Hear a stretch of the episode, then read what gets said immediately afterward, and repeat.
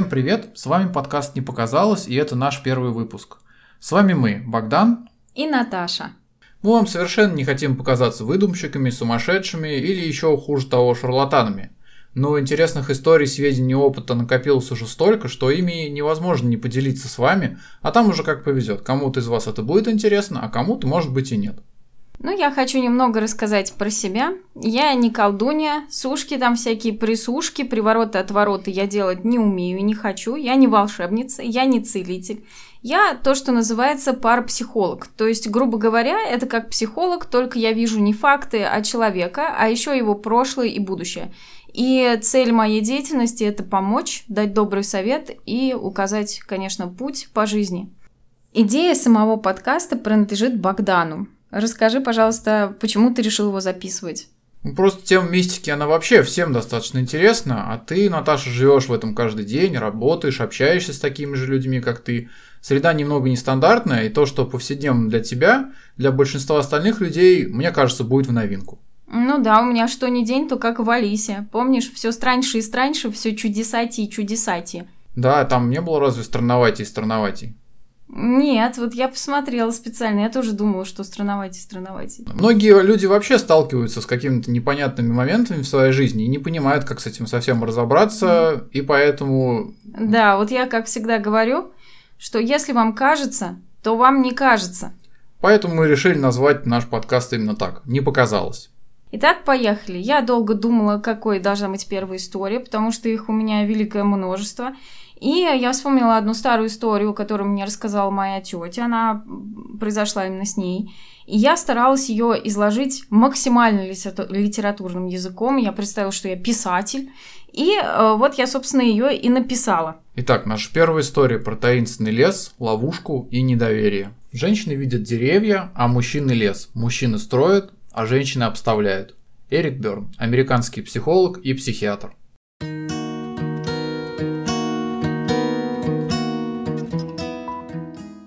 Эта история произошла с моей тетей в начале девяностых. Ей тогда было около двадцати пяти лет, она была молода, энергична, и ей нравились всякие так называемые рабочие поездки и знакомства с новыми людьми. И несмотря на все ее прочие сверхъестественные способности, ей в тот период больше всего нравилось быть экстрасенсом-поисковиком.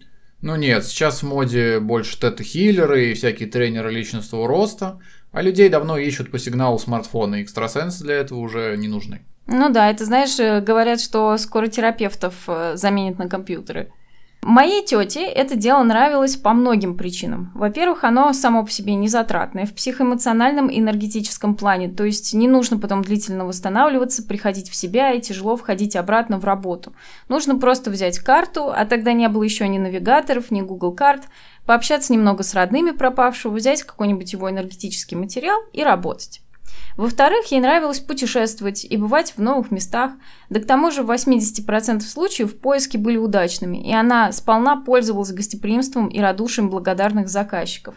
И, конечно, в-третьих, девяностые были эльдорадо для поисковика, потому что определенный контингент людей пропадал с завидной регулярностью. Но это же все связано с людским горем, а как она к этому относилась? Она не испытывала к этим людям сочувствия, ей было жаль только их родных. Плюс на тот момент она была слишком молода, чтобы оценить степень риска своей работы и то, как сильно она могла огрести от тех же бандитов, которые ей платили деньги. Хотя был у нее один случай на эту тему, но это я потом как-нибудь расскажу. Итак, представьте себе конец ноября, температура около минус десяти, наваливший повсюду снег и мордовские леса. Да-да, те самые мордовские леса, где сейчас куча колоний и лагерей, в которых, как известно, поразительным образом погода гораздо суровее, чем в близлежащей местности. Ну, погода может быть там и суровая, зато ты знаешь, какая осень в лагерях. Кстати, именно в этих мордовских лесах и находится сейчас одна из российских колоний для пожизненно осужденных, так что чудовищ там действительно немало. Ты знаешь, в советские времена был такой лозунг в пионерлагере. Лагерь – это энергия. Я вот теперь, когда думаю про колонию лагеря, сразу вспоминаю, мне как-то и смешно, и грустно одновременно. Итак, ситуация. К остановке подъезжает междугородний автобус, старенький вонюченький карус, из тех, которые как будто с конвейера сразу старые вонючие.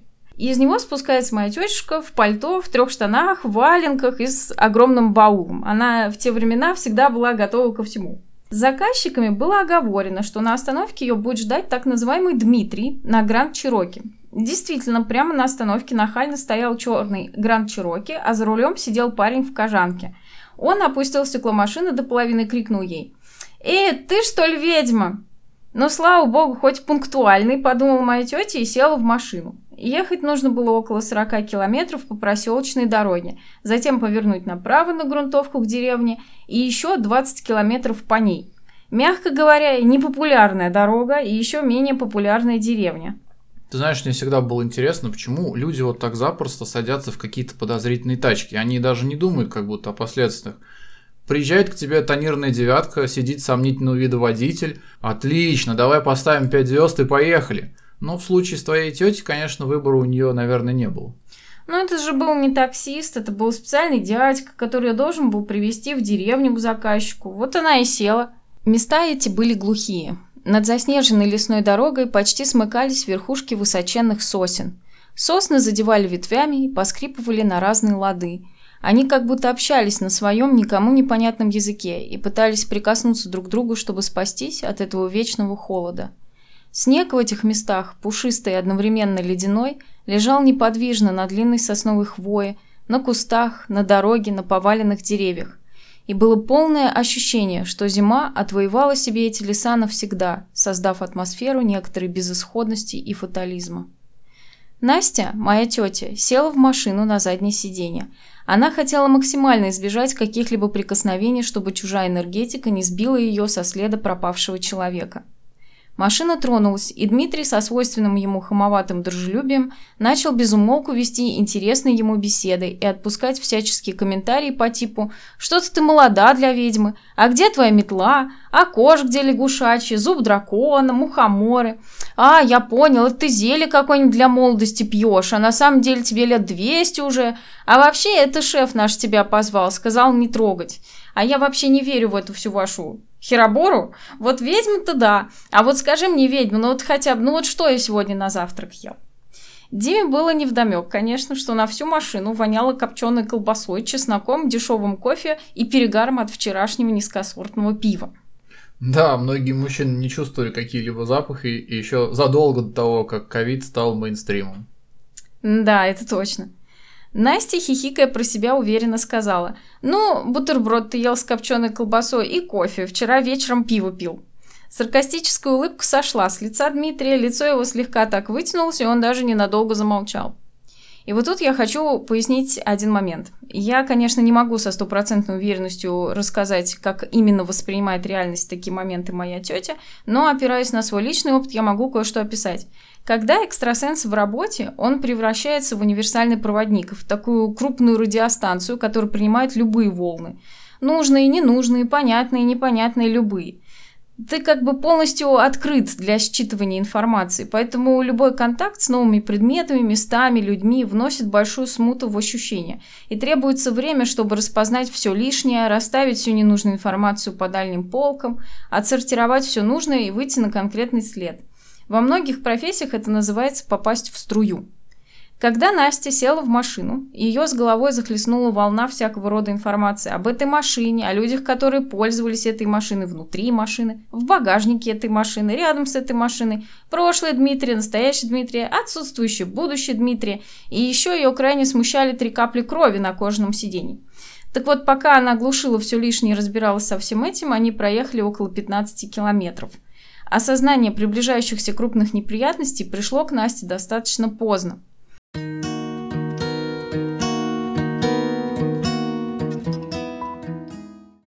«Стой!» – внезапно крикнула она Дмитрию. Он резко нажал на тормоза и посмотрел на нее недоумевающим взглядом.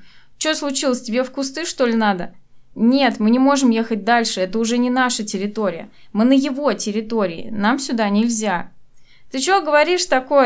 Какая еще его территория? Мордвина, что ли? Он кореш шефа, не бзди, мне сказали тебя к часу дня привезти, уже пол первого, мы опаздываем. Вот бабы!» Завел машину, и они поехали дальше. «Нет, ты не понимаешь, тормози, пока не поздно, пожалуйста, нам надо повернуть обратно к остановке и поехать другим путем. Мы не можем здесь ехать, здесь не наши законы, поворачивай, поворачивай, поворачивай», — кричала Настя и лезла к нему вперед. «А ну, села обратно, ведьма, а то здесь и останешься!» Дмитрий показал пистолет в бардачке. Настя села, и тут внезапно заглохла машина. Просто так, ни с того ни с сего, просто встала посреди дороги, как вкопанная, и все. Может, у них просто бензин закончился, и все тут? Ну, не знаю, может быть. Ну, хотя вряд ли, конечно. У таких ребят всегда пара канистр в багажнике была с бензином, на случай, если надо кого-то вывести подальше в лес. Ну да. В воздухе повисла тишина и недоумение. Потом Дмитрий смачно выругался матом и как будто вообще забыл про присутствие Насти в машине.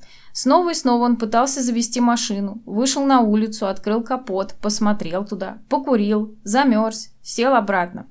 Дмитрий обернулся, посмотрел в темные задумчивые глаза Насти и сказал: «Сейчас я пацанам позвоню, приедут, заберут нас».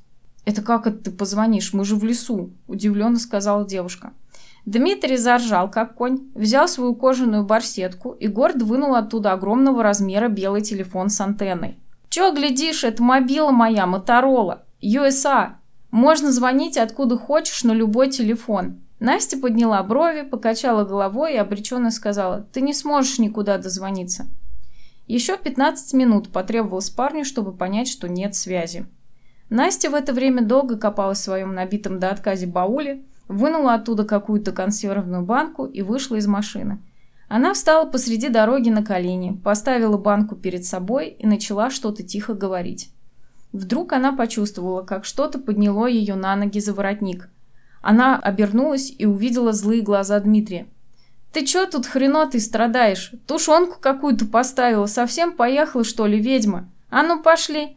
Парень потащил Настю за воротник к машине, вынул ее баул, кинул ей его под ноги и сказал: «Бери барахло свое, тут по карте через лес три километра до деревни, пешком пойдем, только до двух дойти надо, потом темно будет». Он вынул пистолет из бардачка, запер машину, схватил Настю за шею и привычным движением толкнул ее в лес. «Ну да, сейчас все так же, жил в Москве, найдут замкадом».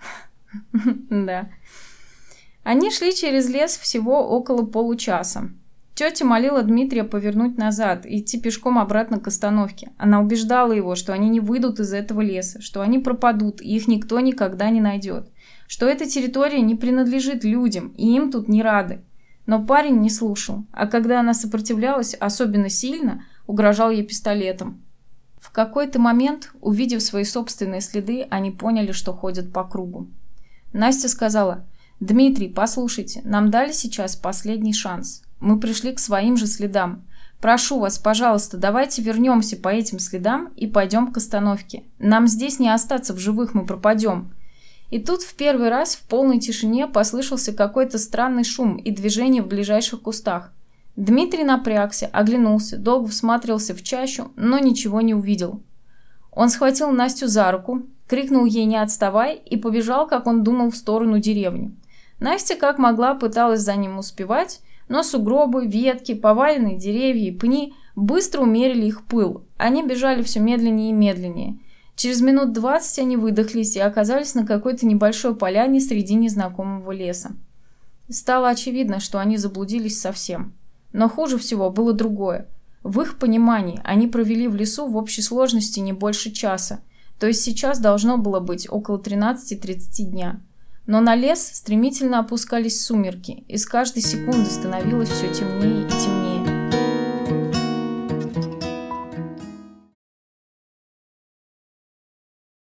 Дмитрия одолел страх. Он снял шапку, и видно было, как от его мокрых волос в воздух шел пар. Глаза его стали бешеными. Он стоял посреди поляны и, как загнанный зверек, озирался вокруг, пытаясь найти хоть какой-то выход из этого леса. Сумерки становились все гуще. Внезапно Настя, которая стояла спиной к деревьям, услышала странный шорох сзади. Она резко обернулась и в ту же секунду все поняла. Она начала медленно пятиться на светлую поляну, все острее ощущая приближение шорохов и звуков к единственному во всем лесу светлому пятну – этой поляне. Лес наступал, и ничего хорошего с собой он не нес. «Все, мы в ловушке», – прошептала она. В этот же момент они стали замечать, как что-то или кто-то мечется среди деревьев вокруг поляны, скрипя ветвями и издавая непонятные звуки. Не то гул, не то стрекот, что-то похожее на взмахи крыльев. Дмитрий выхватил пистолет и начал палить по кустам в темноту. Он громко орал и ругался матом. Потом начал молиться, но тоже матом. Он был в отчаянии и чувствовал животный страх. Настя подошла сзади, пнула его, и он упал прямо в сугроб лицом, но быстро перевернулся. «Послушай меня», – тихо сказала она, глядя ему прямо в глаза. «Мы сейчас не можем больше никуда уйти. Как только станет полностью темно, нам крышка. Ты сейчас будешь делать все, что я тебе скажу, и это наш единственный шанс». Дмитрий молча кивнул, и она помогла ему подняться. В считанные секунды девушка развязала свой баул и вынула оттуда маленький топорик, дала его Дмитрию. Она приказала ему рубить сухие ветки, сучья, а самое главное кору, чтобы развести костер. Еще нужно было натаскать валежника и хвойных веток и постелить их посреди поляны. Дмитрий остервенело начал выполнять ее распоряжение, как будто поверил, что единственный путь их спасения именно то, что она говорит. Настя же вынула семь свечей с вырезанными на них символами и, что-то приговаривая, расставила их по кругу поляны, создав своеобразный щит между ними и лесом. Дмитрий принес последние еловые лапы и встал как вкопанный, чтобы не мешать тому дивному процессу, который производила в тот момент Настя. А Настя, звеня каким-то коровьим колокольчиком, ходила от свечи к свече, что-то приговаривала и зажигала их одну за другой. Как только она зажгла последнюю свечу, на лес опустилась тьма. Прошло еще около тридцати минут, и ребята наконец разожгли костер при помощи коры и керосина, и все из того же баула. И вот они сидят на куче колючего лапника напротив небольшого костерка в круге семи свечей, единственной преграды между ними и наступающей тьмой.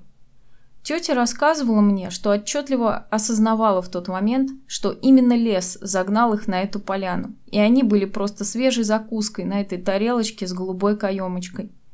Все это время, пока сумерки становились гуще, ребята слышали непонятное шевеление, звуки чьего-то присутствия и шорохи. Теперь все это непонятное движение плотной стеной было вокруг них. Они слышали треск, уханье, скрежет и видели, как что-то небольшое снует между деревьев буквально в метре от них. Шум нарастал, и в зловещей тишине леса казался нестерпимым. Дмитрий прижался к Насте и спросил: «А что делать, когда костер догорит?» Настя ему ответила: «Не позволяй страху проникнуть в твою душу. Как только пробьет три часа ночи, все стихнет, и мы сможем набрать еще дров для костра за пределом круга, а с рассветом отправимся в обратный путь к дороге. Сколько сейчас времени? У тебя есть часы?» «Часы есть, да только они встали на тринадцать тридцать», — грустно ответил Дмитрий. Да, это было предсказуемо. Становилось хуже. Маленький костерок едва мерцал в ночи. Луны на небе не было, а ребята физически ощущали попытки добраться до них. Какие-то легкие дуновения около рук, плеч, спины, а сердце билось так, что даже холод их не брал. «Так», — сказала Настя, — «у меня же есть еще кое-что». И она достала из баула две банки тушенки, котелок и заварку. Все это привело Дмитрия в шок. От удивления и восхищения он даже забыл, в какой жуткой западне они находятся, и просто смотрел на банки тушенки в костре. По лицу его расплылась блаженная улыбка. «Ну ты даешь! Ты как вообще догадалась все это взять с собой?» Настя усмехнулась и сказала: «У меня и открывалка есть. А вообще подготовка – это половина успеха». Долго ли, коротко ли, но так они дождались трех утра и разожгли костер побольше. А потом наступил долгожданный рассвет, и они наконец смогли пойти обратно в машину. На рассвете Настя собрала огарки свечей, которые еще догорали, и закопала их под дубом. Весь снег вокруг поляны был где-то вытоптан до прошлогодних листьев, а где-то на нем остались отметины лап или рук, или крыльев. Когда они выбрались к джипу, Настя попросила Дмитрия сесть в машину, а сама опять, как и в самом начале, взяла банку тушенки, встала посередине дороги на колени и начала что-то бормотать и кланяться, снова бормотать и снова кланяться. В этот раз Дмитрию хватило смекалки не трогать ее и не мешать. Ты знаешь, у него, наверное, сработал такой же инстинкт, как после нескольких лет в браке. Просто нужно не трогать женщину и не мешать ей. Он понял истину. Да уж, лучшая помощь мужчины иногда это притвориться, что тебя нет. Девочки меня поймут. Настя села в машину на свое место и сказала: «Заводи и поворачивай обратно сразу. Понял меня?» Завел машину и повернул сразу же обратно. Понял? Да понял, понял, сказал Дмитрий. Сейчас еще и не заведется, Кто ее ночью-то ремонтировал? Тем не менее, джип завелся со второй попытки, и парень, которого уже ничего не удивляло, сразу же развернулся и поехал назад к остановке. Ну и что, они добрались до остановки-то в итоге? Конечно, добрались, все нормально закончилось, правда, нашли они того пропавшего бандита, из-за которого-то она, собственно говоря, туда и поехала или нет, я не знаю. Мне кажется, это история из разряда «у страха глаза велики». Да? Да, мне кажется, что все было гораздо проще. Машина заглохла, потому что Дмитрий с перепугу начал заводить ее и просто залил свечи. И после этого достаточно трудно что-то сделать с машиной, особенно если ты находишься один в лесу и без необходимых инструментов. А то, что было вокруг них на поляне, мне кажется, это были просто какие-то лесные звери, потому что они потом и следы видели, и звуки какие-то слышали. Ну, кто там просто еще может быть? Я думаю, что они просто ну, сильно перепугались, поэтому все им это ну, показалось. Это, в этом есть, конечно, рациональное зерно, потому что, когда она ему сказала «стой», он же остановил машину, и потом он же ее пытался завести и не завел. Может быть, действительно он залил эти свечи. Ну, а что ты думаешь по поводу Насти? Настя, ну... Наверное, ну есть такие люди, конечно, нельзя вот прям так взять и сказать, что ну это и всей чертовщины, и всех этих сверхъестественных вещей нету. Иногда просто некуда деваться, тебе приходится в это верить. Особенно вот ты говоришь же, что она находила реально всех этих многих, всех этих людей, а тогда было гораздо меньше способов для поиска. Не было никаких мобильников, не было всех этих карт и... Никаких камер наблюдения даже. Сейчас человека можно найти прям буквально в несколько минут, если ты осталось хоть какой-то след о нем. Просто если он даже что-то оплатил, там какой-нибудь карточкой в магазине, все, уже сразу же найдется след. А тогда этого всего не было. Так что, ну, может быть, почему нет? Она могла быть реально таким поисковиком. Ну, почему была? Она еще даже не старая, она до сих пор живет, и она та еще ведьмочка, ты просто с ней лично не знаком.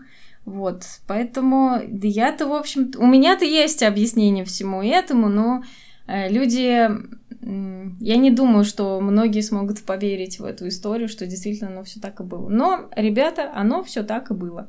А что вы думаете об этой истории, наши уважаемые слушатели? Поделитесь с нами своим мнением, вы можете написать нам на почту, наша почта непоказалос собака джи мейл точка ком. Также вы можете написать нам в директ в Instagram и на других страничках в наших социальных сетях. Все эти ссылки будут даны в описании к этому выпуску. Да, нам действительно очень интересно прочитать ваши комментарии. Может быть, если у вас самих есть какие-то интересные истории, которые вы не можете объяснить, вы также можете нам о них рассказать. И вообще, мне было бы интересно узнать, какая тематика вот подобных рассказов была бы вам интересна, потому что мне, э, как человеку очень близкому к лесу в целом и к природе, близка тема лесных духов и э, вообще таежные какие-то истории, и у меня их превеликое множество. Ну, интересно было бы узнать, что вам наиболее было бы любопытно. Кроме того, хочу отметить, что вы можете писать в наш Инстаграм, в директ сообщение лично для меня. Если у вас какие-то есть вопросы, это будет абсолютно бесплатно. Если я могу дать какую-то консультацию или вам чем-то помочь, поддержать, то не стесняйтесь, пишите. А также мы ждем отзывов на наш выпуск на всех платформах, на которых мы будем. То есть вы можете написать нам в Apple подкастах, Кастбоксах, Pocket Cast, в общем, везде, где вы сможете это сделать. И это был наш первый выпуск. А теперь всем пока. Пока.